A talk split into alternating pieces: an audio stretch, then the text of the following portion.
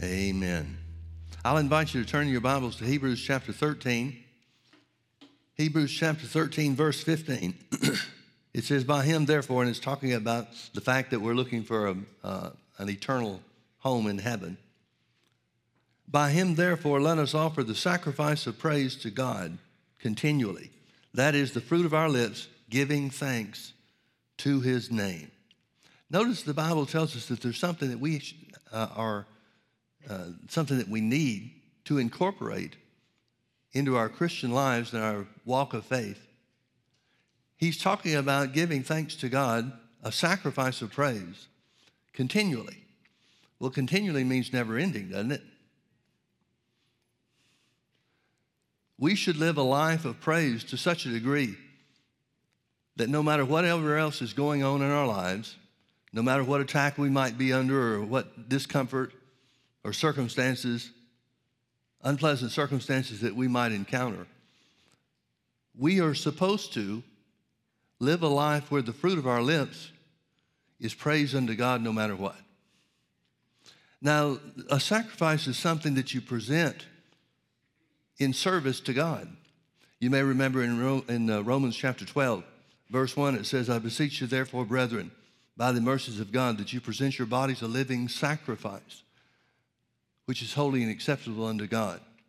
It talks about that sacrifice, offering our bodies to the service of the Lord as being a part of worshiping Him in spirit. What it means to worship in spirit really means to offer your body as a living sacrifice. Well, what does that mean? We all understand that that's talking about not going by the desires of our flesh, not letting the, the situations or the circumstances of this earthly life dictate to us whether we're up or whether we're down, whether we feel like God is close or whether we feel like He's too far away to find. But instead, to offer ourselves in service to God to live according to what His Word says rather than how we see things around us or how we feel.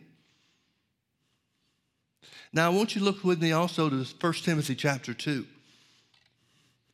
1 Timothy chapter 2, Paul writing to Timothy, who's pastoring the church at Ephesus at the time.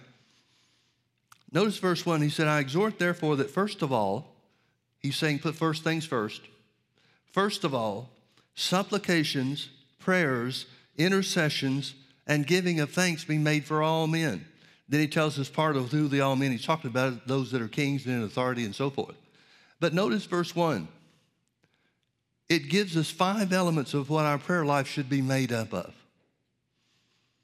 supplications, prayers, intercessions, and giving of thanks. Now, we could take a lot of time and talk about supplications and prayers and intercessions, but the part I want you to see is that an equal part or equal to our request that we make to God, our prayer life should include giving of thanks to the same measure, to the same degree. And even more so in many cases. For example, intercession is making, uh, is joining the gap between God and somebody that's unsaved. The reason that intercessions is always concerning the unsaved is because once God, once Jesus is accepted in the heart of a believer, there's no separation from God. There's nothing to join together. Well, you can't give yourself intercession. You can start off and pray and attempt to intercede with your own understanding.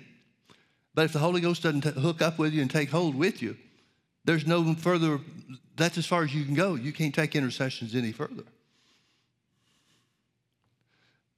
So, a healthy prayer life, if I'm reading this right, a healthy prayer life should include all four elements supplications. Now, you can make supplication for yourself and other, uh, other believers. Prayers, that's a general term that's talking about communication with God.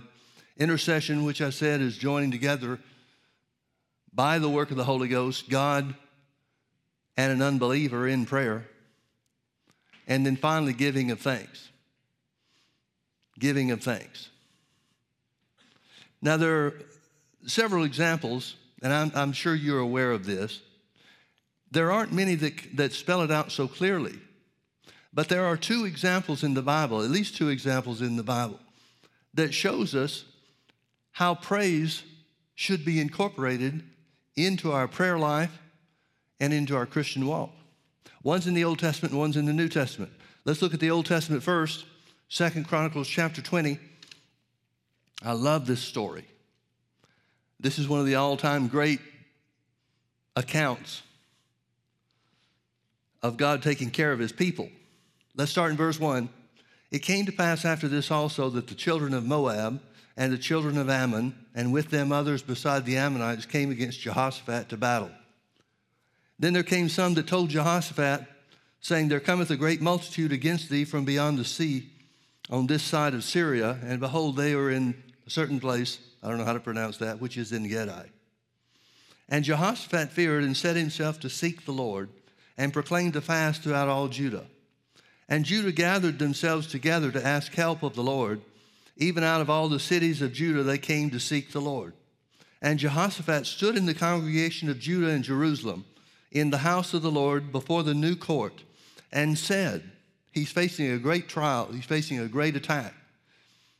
These armies are gathered against him, and there's no military might that they have. There's not a chance that they could defeat the other armies.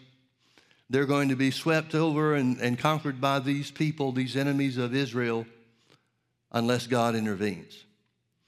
I love this prayer that Jehoshaphat prayed.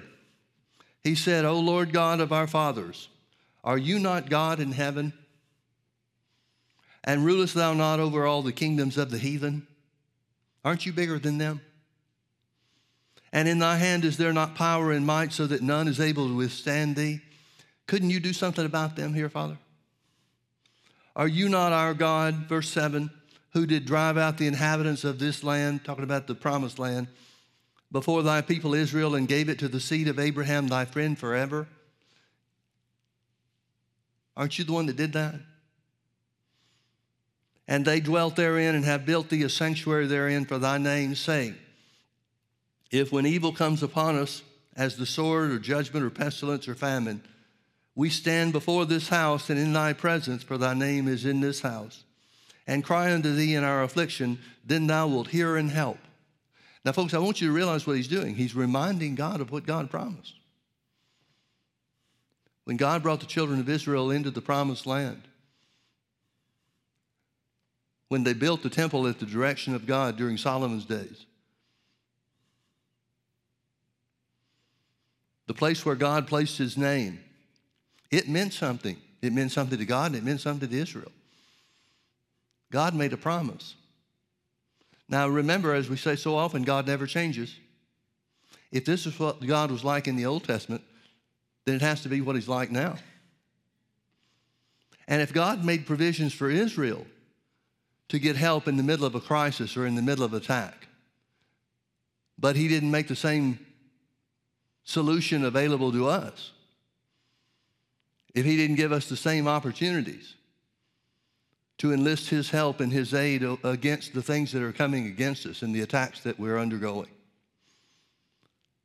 then that makes him a respecter of persons. Yet the Bible says he is no respecter of persons. Well, that's either true or it's a lie. One way or the other, can't be both. Thank God it's one way, and that is God never changes. Israel is crying out to God just like God said they should do when they're under attack. So we could say they're praying the word. We could say they're enlisting God's help by putting him in remembrance of what he said. The first part of this prayer,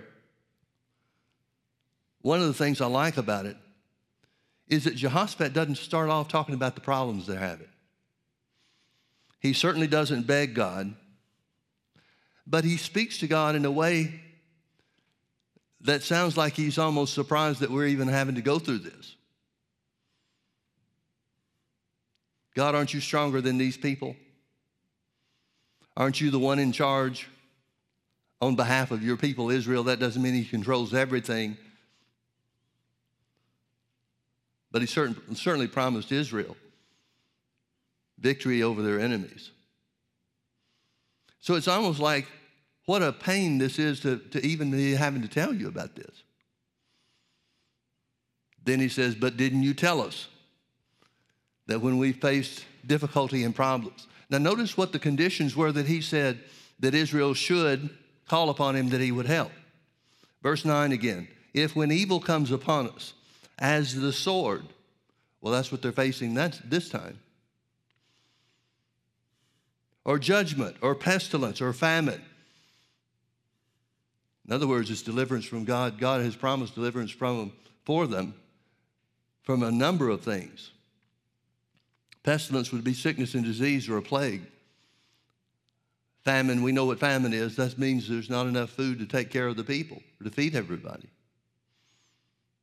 God said He'd help, uh, help them in those conditions or in those circumstances. God, didn't you say when these things come against us and we stand before this house and in your presence and cry unto you in our affliction, then you will hear and help? Didn't you make that promise to us? Well, they know it, but they're putting God in remembrance. Now, folks, if we jump ahead and just identify that God did help them and God did deliver these enemies into their hands and utterly defeat the enemies without Israel even having to throw a rock. If we jump ahead to recognize that, then we would have to understand and conclude that God didn't mind them praying in this manner. I know some people, when you talk about things in this manner and the, the way that they prayed, and put it in a, a present day context where we put God in remembrance of His Word, that freaks a lot of Christians out. They come across with the idea that we're being arrogant, trying to demand something of God. Well, if you just look at the verses of Scripture that we just read, God is saying when you come into these circumstances or when this evil comes against you, whether it's enemies or pestilence or famine or whatever it is, call unto me, I will help you. So the very fact that God does bring them aid and deliver them from the hand of their enemies shows that this is an effective way to pray. No matter how somebody might feel about it, this kind of praying works. Now, again, if it only works for Israel but doesn't work for us, then God's a respecter of persons and the Bible is a lie. And that's the very reason the Holy Ghost saved us this story is so we would know what the principles are that will make this kind of praying work for us just like it worked for them. Thank God it does work. Verse 10 And now behold, the children of Ammon and Moab and Mount Seir, whom you would not let Israel invade when they came out of the land of Egypt, but they turned from them and destroyed them not. Jehoshaphat's getting really plain with the Lord again. He said, The only reason we've got these people to deal with is you wouldn't let us destroy them early on.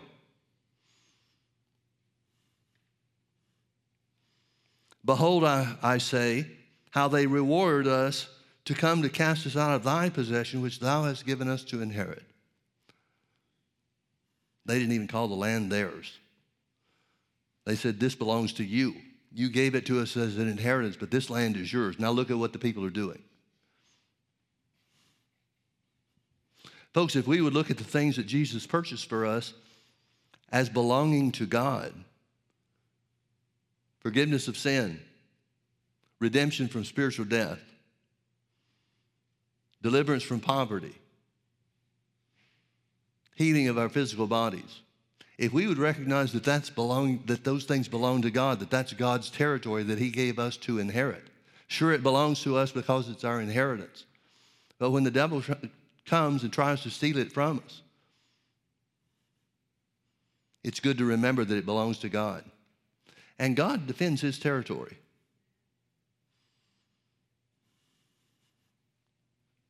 Behold how I say, or behold, I say, how they reward us, to come to cast us out of thy possession which thou hast given us to inherit. O our God, wilt thou not judge them? Are you not going to do something about this, Lord? For we have no might against this great company that cometh against us, neither know we what to do, but our eyes are upon thee. Folks, you don't have to know everything to get an answer from God. There's a lot of things they don't know. They don't know what, to, what step to take, which indicates if they did know what step to take, they would have already taken it.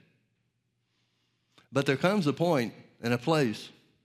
Paul wrote about this to the Ephesians, where he talked about having done all to stand, stand. There comes a point where you've done everything you know to do. Well, what do we do now? You stand. You refuse to be moved.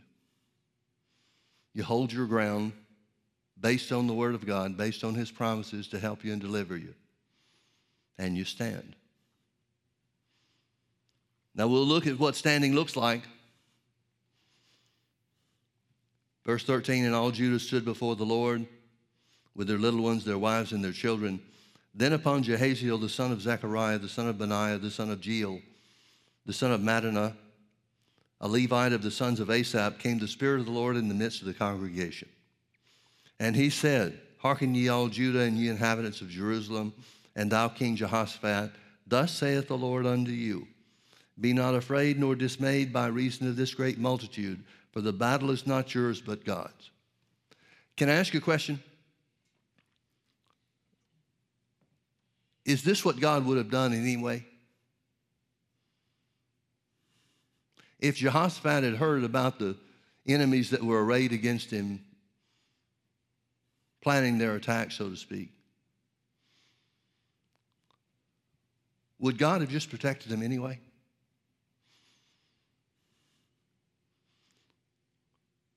We don't have any indication that he would have.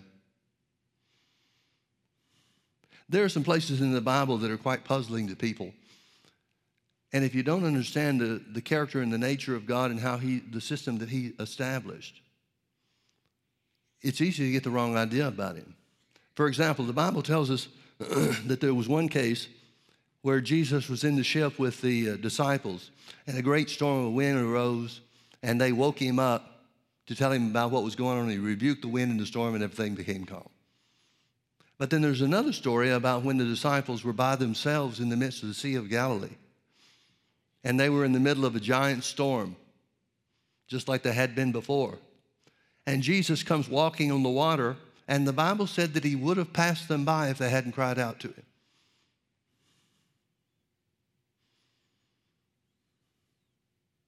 He would have passed them by. But they saw him and cried out to him. And he came over and helped them.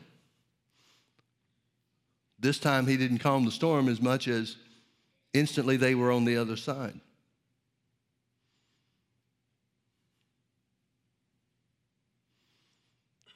The Bible indicates to us time and time again that God will sit by and let things happen unless we call unto Him, unless we seek His face and act in obedience to what His Word says to get His results or His deliverance. So the Spirit of the Lord came upon this guy. In times like that, I'm sure it would have been good for God to use somebody that's proven I wouldn't want just anybody to be the one delivering the message from God. Don't be afraid, the battle's not yours, but it's God's. I would trust that from somebody that has a position that's been proven a lot more than somebody that I didn't know, wouldn't you? But apparently, giving us the lineage of this guy, apparently that's an indication to us that he is proven and that the people could trust what he said was God speaking to the people. He continues in verse 16 Tomorrow go ye down against them. Behold, they come up by the cliff of Ziz, and you shall find them at the end of the brook before the wilderness of Jeruel. You shall not need to fight in this battle. Set yourselves, stand you still, and see the salvation of the Lord with you, O Judah and Jerusalem.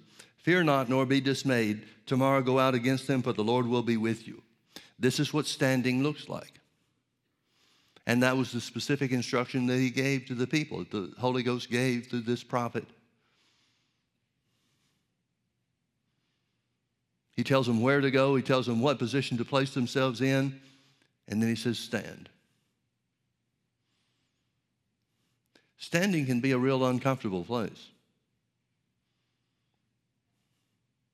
Because it's human nature to think that we help ourselves or should help ourselves by actively doing something But, folks, standing is doing something. Standing is taking God at His word and looking for His promises to be fulfilled. Standing is doing something. And it, releases a spiritual force that no physical force or no physical effort or no physical strength can compare with.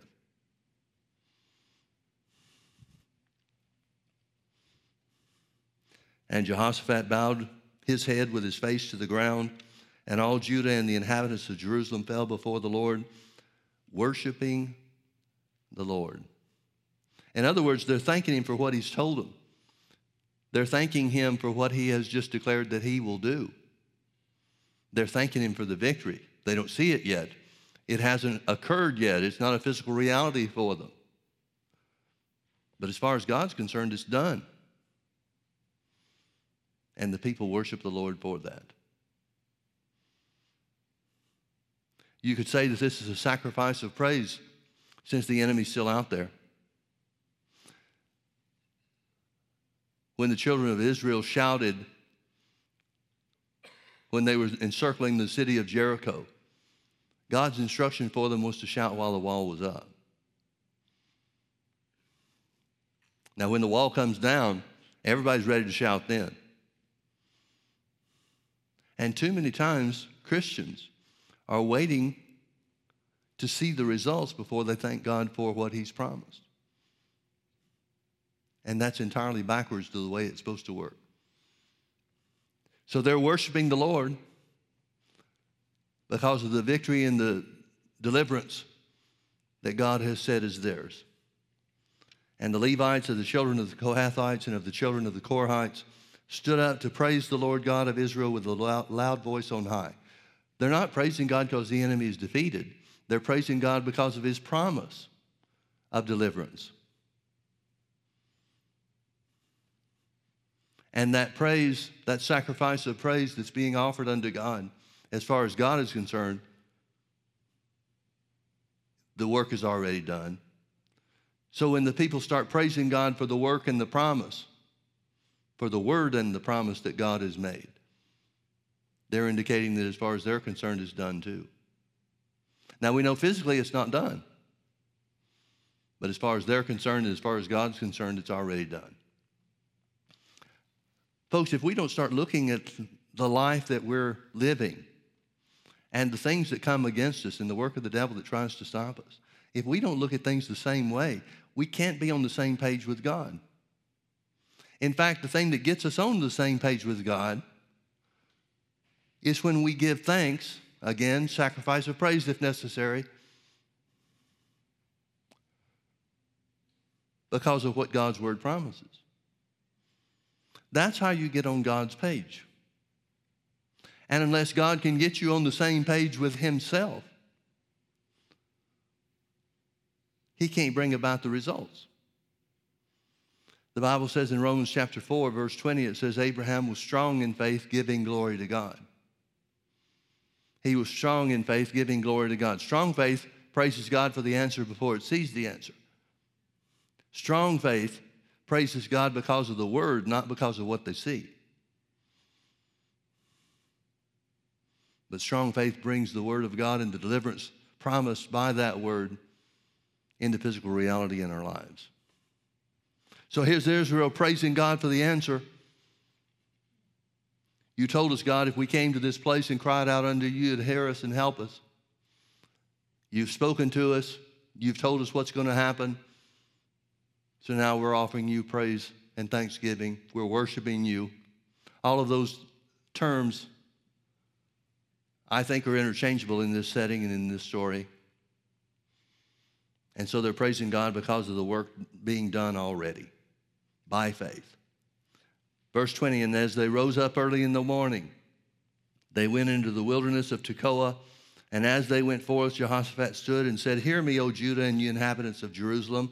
Believe in the Lord your God, so shall you be established. Believe his prophets, so shall you prosper. He encourages the people to believe that God's big enough to do what he said. He encourages, encourages the people to believe in the word that was spoken through Jahaziel. Verse 21. And when he had consulted with the people, he appointed singers unto the Lord, and that should praise the beauty of holiness as they went out before the army, and to say, Praise the Lord, for his mercy endureth forever. Now, let me ask you something. How does Jehoshaphat know that the key to this thing is going to be put the praisers out front?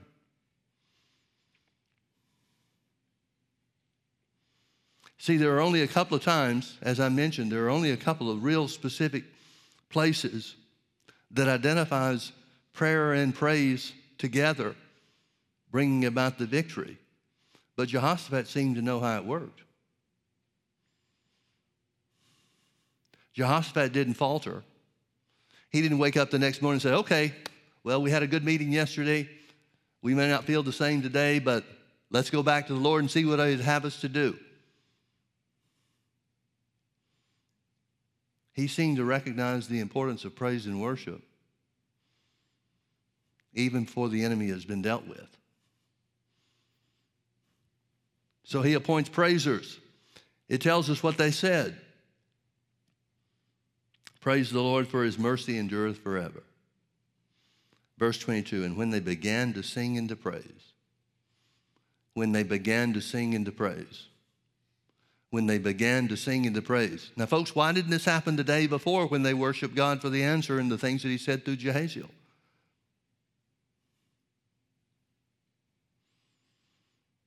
God could have destroyed the people that the day before, and Israel wouldn't have known it.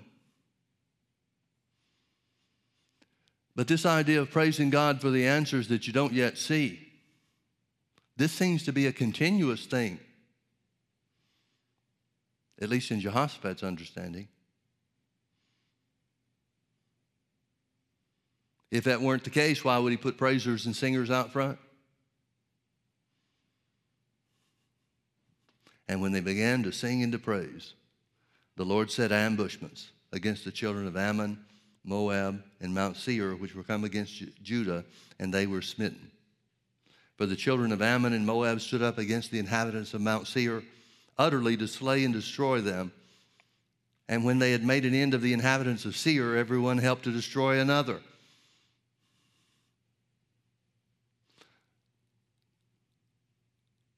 When I think about this, I realize that there had to be two left two people left. I mean, eventually it comes down to just two people left in the field. And they kill each other with their last blow because nobody escaped. God didn't leave one straggler behind. The enemies of Israel were utterly and completely destroyed. Bible says that when they came upon them, it took them there were so many jewels and, and spoils and so forth that it took them three whole days to carry everything off. So, what started off as the people of God facing one of the greatest tests and trials and troubles in their history ended up with the people being multiplied many times over. Let's look at the other example over in Acts chapter 16.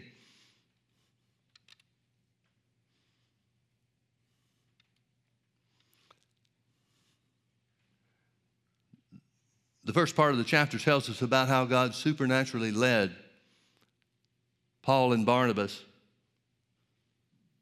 I'm sorry, Paul and Silas on this trip, I guess.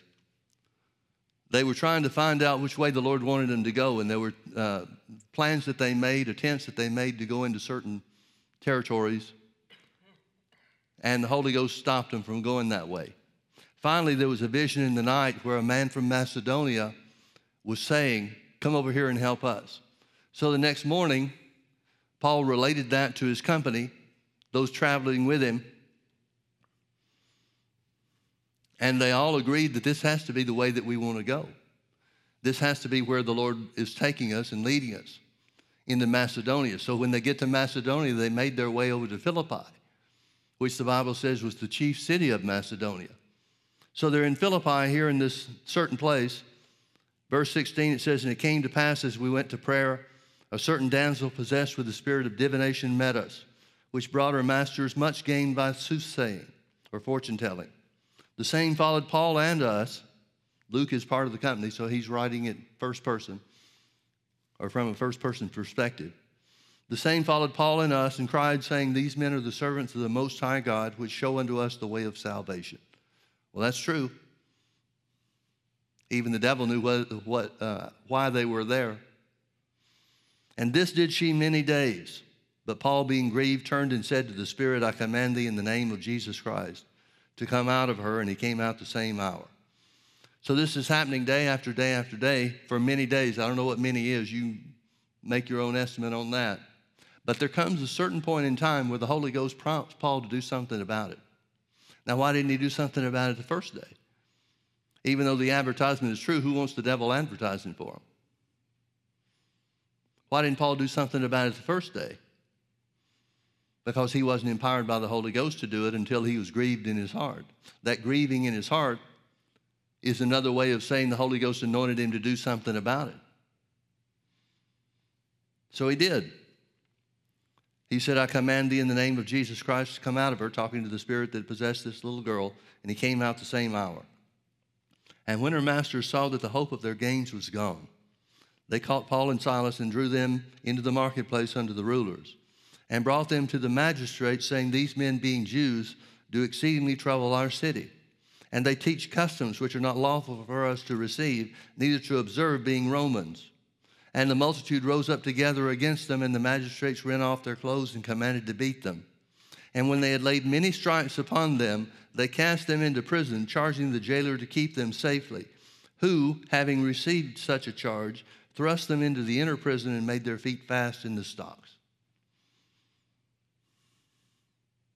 This is the place that God sent them to supernaturally by a vision. Verse 25 and at midnight. Paul and Silas prayed and sang praises unto God, and the prisoners heard them. Now, folks, if you were either Paul or Silas, what would you be praying about at that time? I'd be praying for God to get me out of there. I'd be making my case before the Lord. Lord, we came where you told us to go.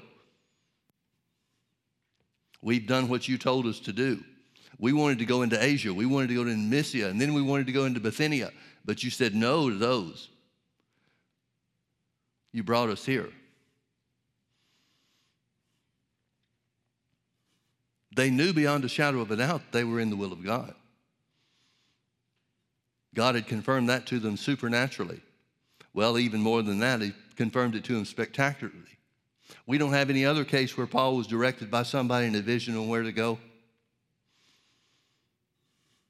But he was here. Folks, following God doesn't mean he's giving you the easiest road. Sometimes, especially when accompanied by a spectacular means of direction, like Paul had in this case, the vision in the night. Oftentimes, that means there is rough sailing ahead. And God knows that we sometimes need these spectacular moves or direction given because of the rough times that are ahead of us. I wonder how steady Paul and Silas would have stayed if they hadn't had a vision to come to Philippi. They just somehow happened up on this case. I'm not sure it would have had the same effect. But here, it shows us what Paul and Silas, who knew God better than anybody else in that place and at that time, here's what they knew was the answer. At midnight, they prayed and sang praises unto God, and the prisoners heard them. Sounds like they know something like Jehoshaphat knew something in the Old Testament. Oh, that we would learn from their lesson. And at midnight, Paul and Silas prayed and sang praises unto God, and the prisoners heard them. And suddenly there was a great earthquake, so that the foundations of the prison were shaken, and immediately all the doors were opened, and everyone's bands were loosed. And the keeper of the prison, awaking out of his sleep, seeing the prison doors open, he drew out his sword and would have killed himself, supposing that the prisoners had been fled. But Paul cried with a loud voice, saying, Do thyself no harm, for we are all here. Folks, I believe that's as supernatural as anything else about that story. Because not only was Paul and Silas released from the chains that they were being held by. Their hands and the feet, their hands and feet that were in the stocks, those stocks must have been obliterated some way or another to provide deliverance and escape for them. But there are other people in that prison too. And something about what they heard, where it says the prisoners heard them, that tells us there were other prisoners. And here, where it says the prisoners heard them, there was something about what Paul and Silas prayed and sang praises to God about. He must have, they must have said enough for the prisoners to understand that it was God and only God that caused this earthquake. So rather than everybody running out, everybody that's now been freed, the prison doors were open, they're sitting still waiting to see what Paul and Silas do next. They recognized that this was not just some freak earthquake that happened. You wouldn't expect an earthquake just to open prison doors and cause chains and stocks to release people. And they knew that. So nobody moved. That's an indication to me that what the prisoners heard identified God as the source of their deliverance. When Paul and Silas prayed and sang praises unto God, they had to have said enough out loud where the other prisoners could hear them to identify that they're looking for God for deliverance. And when this earthquake comes and brings the deliverance, nobody moves a peg.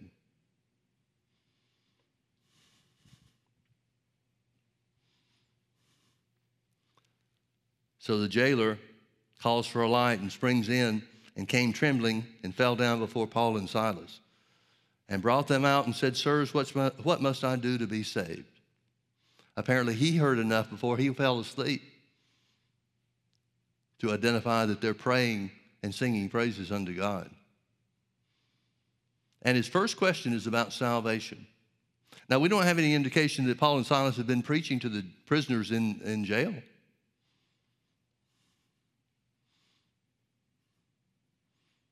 But the jailer has heard enough in some way or another to realize that there's salvation available from the God that just opened everybody's prison door.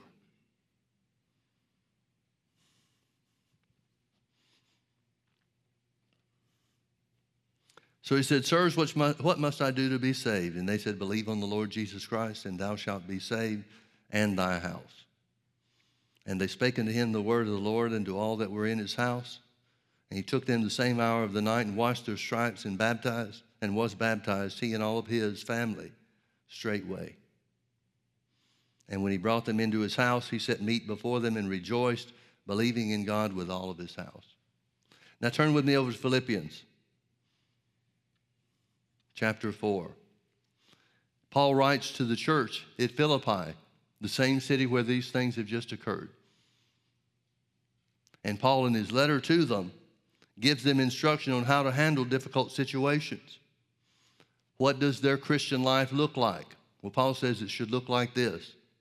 Verse 6 Be careful for nothing, but in everything by prayer and supplication with thanksgiving, let your request be made known unto God.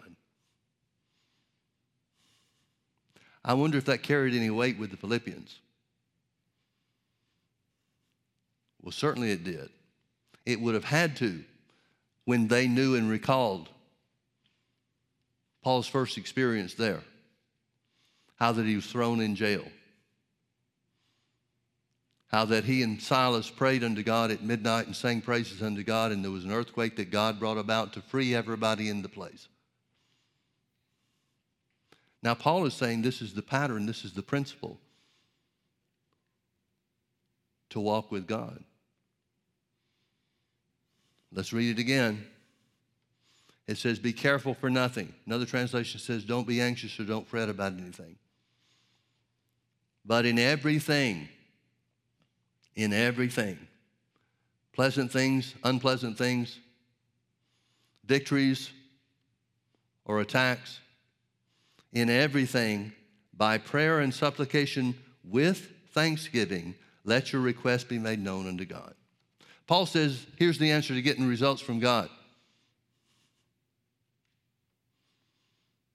make supplication, pray, but then remember to sing praises too.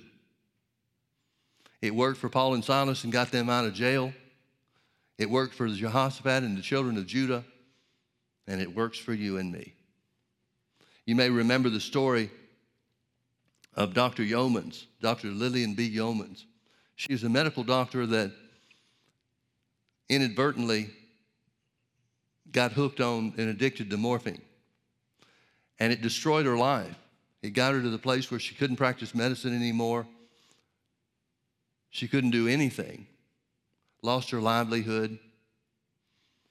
And she came to the place where there was nothing that medical science could do for her. But she got healed by the power of God. And then that sent her on a quest. And she devoured the word. And she and her sister, her sister was uh, uh, a medical doctor as well. She and her sister set up these healing houses or homes. Uh, well, I, I said that like there was more than one. They just used the big house that they had for, for that purpose. And there was a lady, there was always a long waiting line that would take place or that was in place for people with conditions that were beyond medical help. And there was a lady that was in this, the Yeomans' house. And the way that they would minister, they did the same thing with everybody. They started off in the morning individually with each individual person in, in their home. And they'd read Galatians chapter 3 and Deuteronomy chapter 28. Christ has redeemed us from the curse of the law, being made a curse for us. For it is written, Curses everyone that hangeth upon a tree.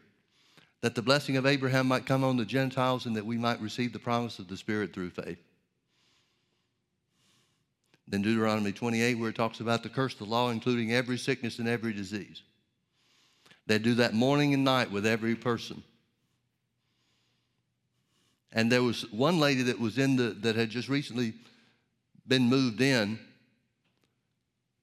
to their healing rooms or healing home. And this woman had a vision. And in this vision, she saw two giant scales that had a basket on either side. And on one side, the scale was tipped all the way up. On one side, the side that was loaded down, it said prayers. On the other side, it said praises. And the Lord spoke to her and He said, When you see those baskets even out, that's when your healing will be yours. So she started off praising God. She told other people about the vision she had had and what the Lord had spoken to her. And so, beginning every day, she just started praising the Lord, saying these little sing song things, not really singing hymns or songs or whatever, just praising God for her healing. Now, she's terminal, she's beyond medical help. I don't know that I ever knew what the condition was that she had, but it was a terminal condition. And so here she is, she's just singing these little sing song things about God's goodness and God's deliverance and healing being ours and so forth. And she had another vision. This went on for several days, not quite a week, I don't think, but several days. And she had another vision. And this time the vision wasn't down on the side of prayers and up on the side of praises. This time they evened out. And the power of God hit her, and she was healed from the top of her head to the soles of her feet.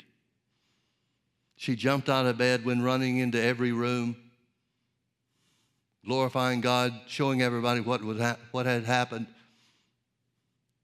And there were other people in the house that were healed at the same time she was because they had heard her singing and picked it up themselves.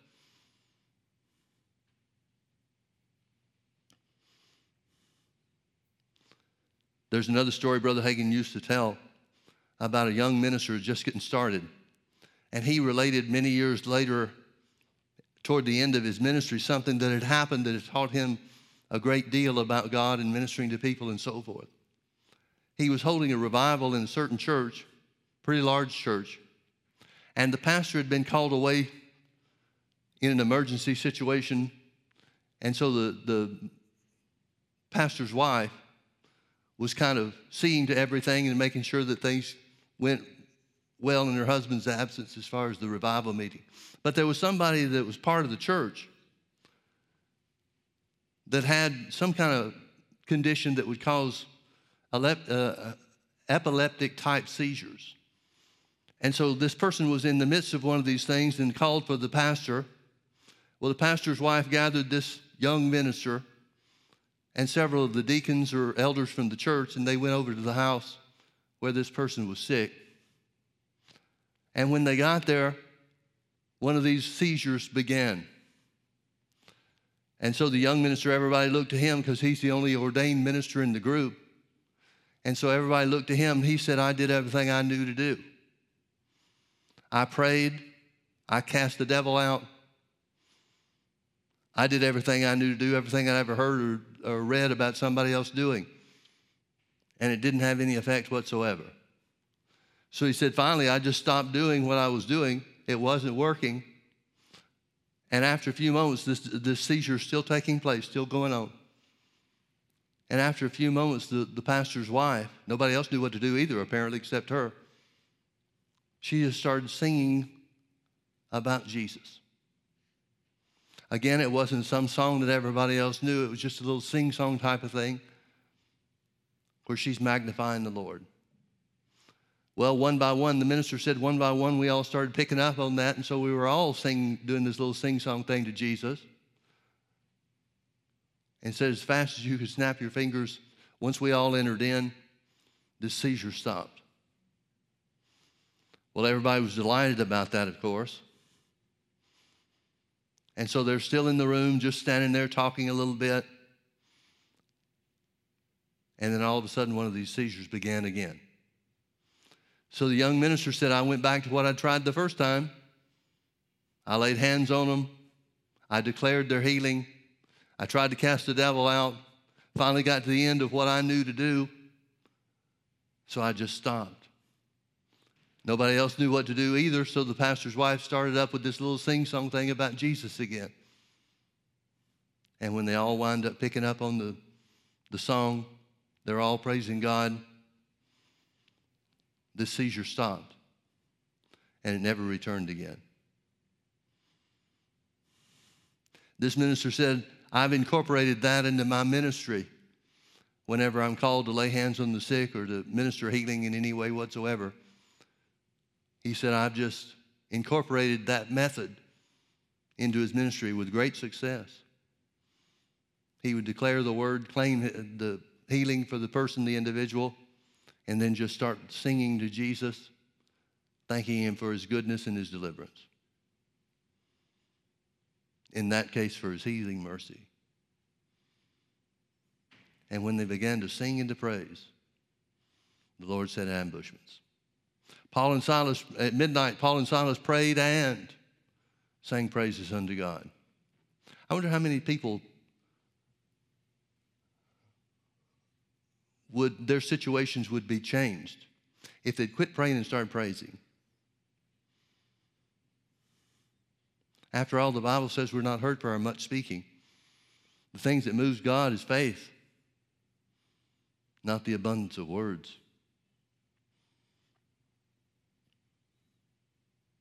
Let's just lift our hands and thank Him for His goodness. Lord, we magnify your holy name. We worship you. Jesus, we give you and offer you the sacrifice of praise. No matter what it looks like, no matter how it appears, no matter how we feel, we yield to your word. We declare that your word is true. And so we give you thanks. We magnify you, Lord Jesus. We give you thanks we sing praises to your name. We glorify you. Thank you, Father, that we're not under the curse. For Jesus has set us free. For sickness, we have health. For poverty, we have wealth. Since Jesus ransomed me. Lord, we magnify you. We worship you, Jesus. Blessed be the name of the Lord. Thank you for healing our bodies, Lord. It's so good to be healed. It's so good to have the answer, no matter what circumstances or symptoms are in our flesh. It's good to have the answer and to know that you're on our side. We say we're healed because you said we're healed. We say we're delivered because you said deliverance was ours. Thank you, Lord, for your healing mercy. Praise you, Lord, for your mercy endures forever. We give you thanks, even the sacrifice of praise. Blessed be your holy name. We magnify you, Jesus. We worship you for your healing mercy, your goodness to heal. Thank you for paying the price for our well being. Thank you for paying the price for sickness and disease. Blessed be the name of Jesus. We lean back on you, Lord. We lean back into the everlasting arms. Hallelujah. Thank you, Lord.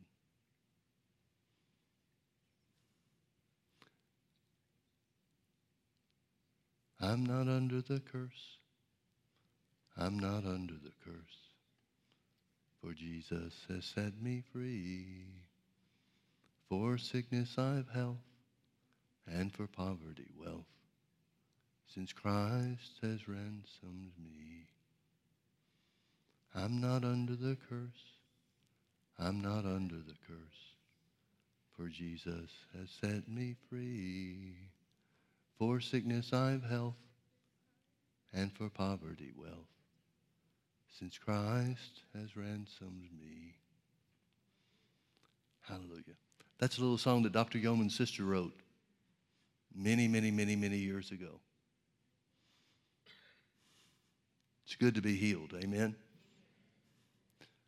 We're healed because the word says we're healed. No matter what we feel, no matter what it looks like, no matter what the doctor has told us, we are who God says we are. Therefore, we are healed. Say it with me healing is mine.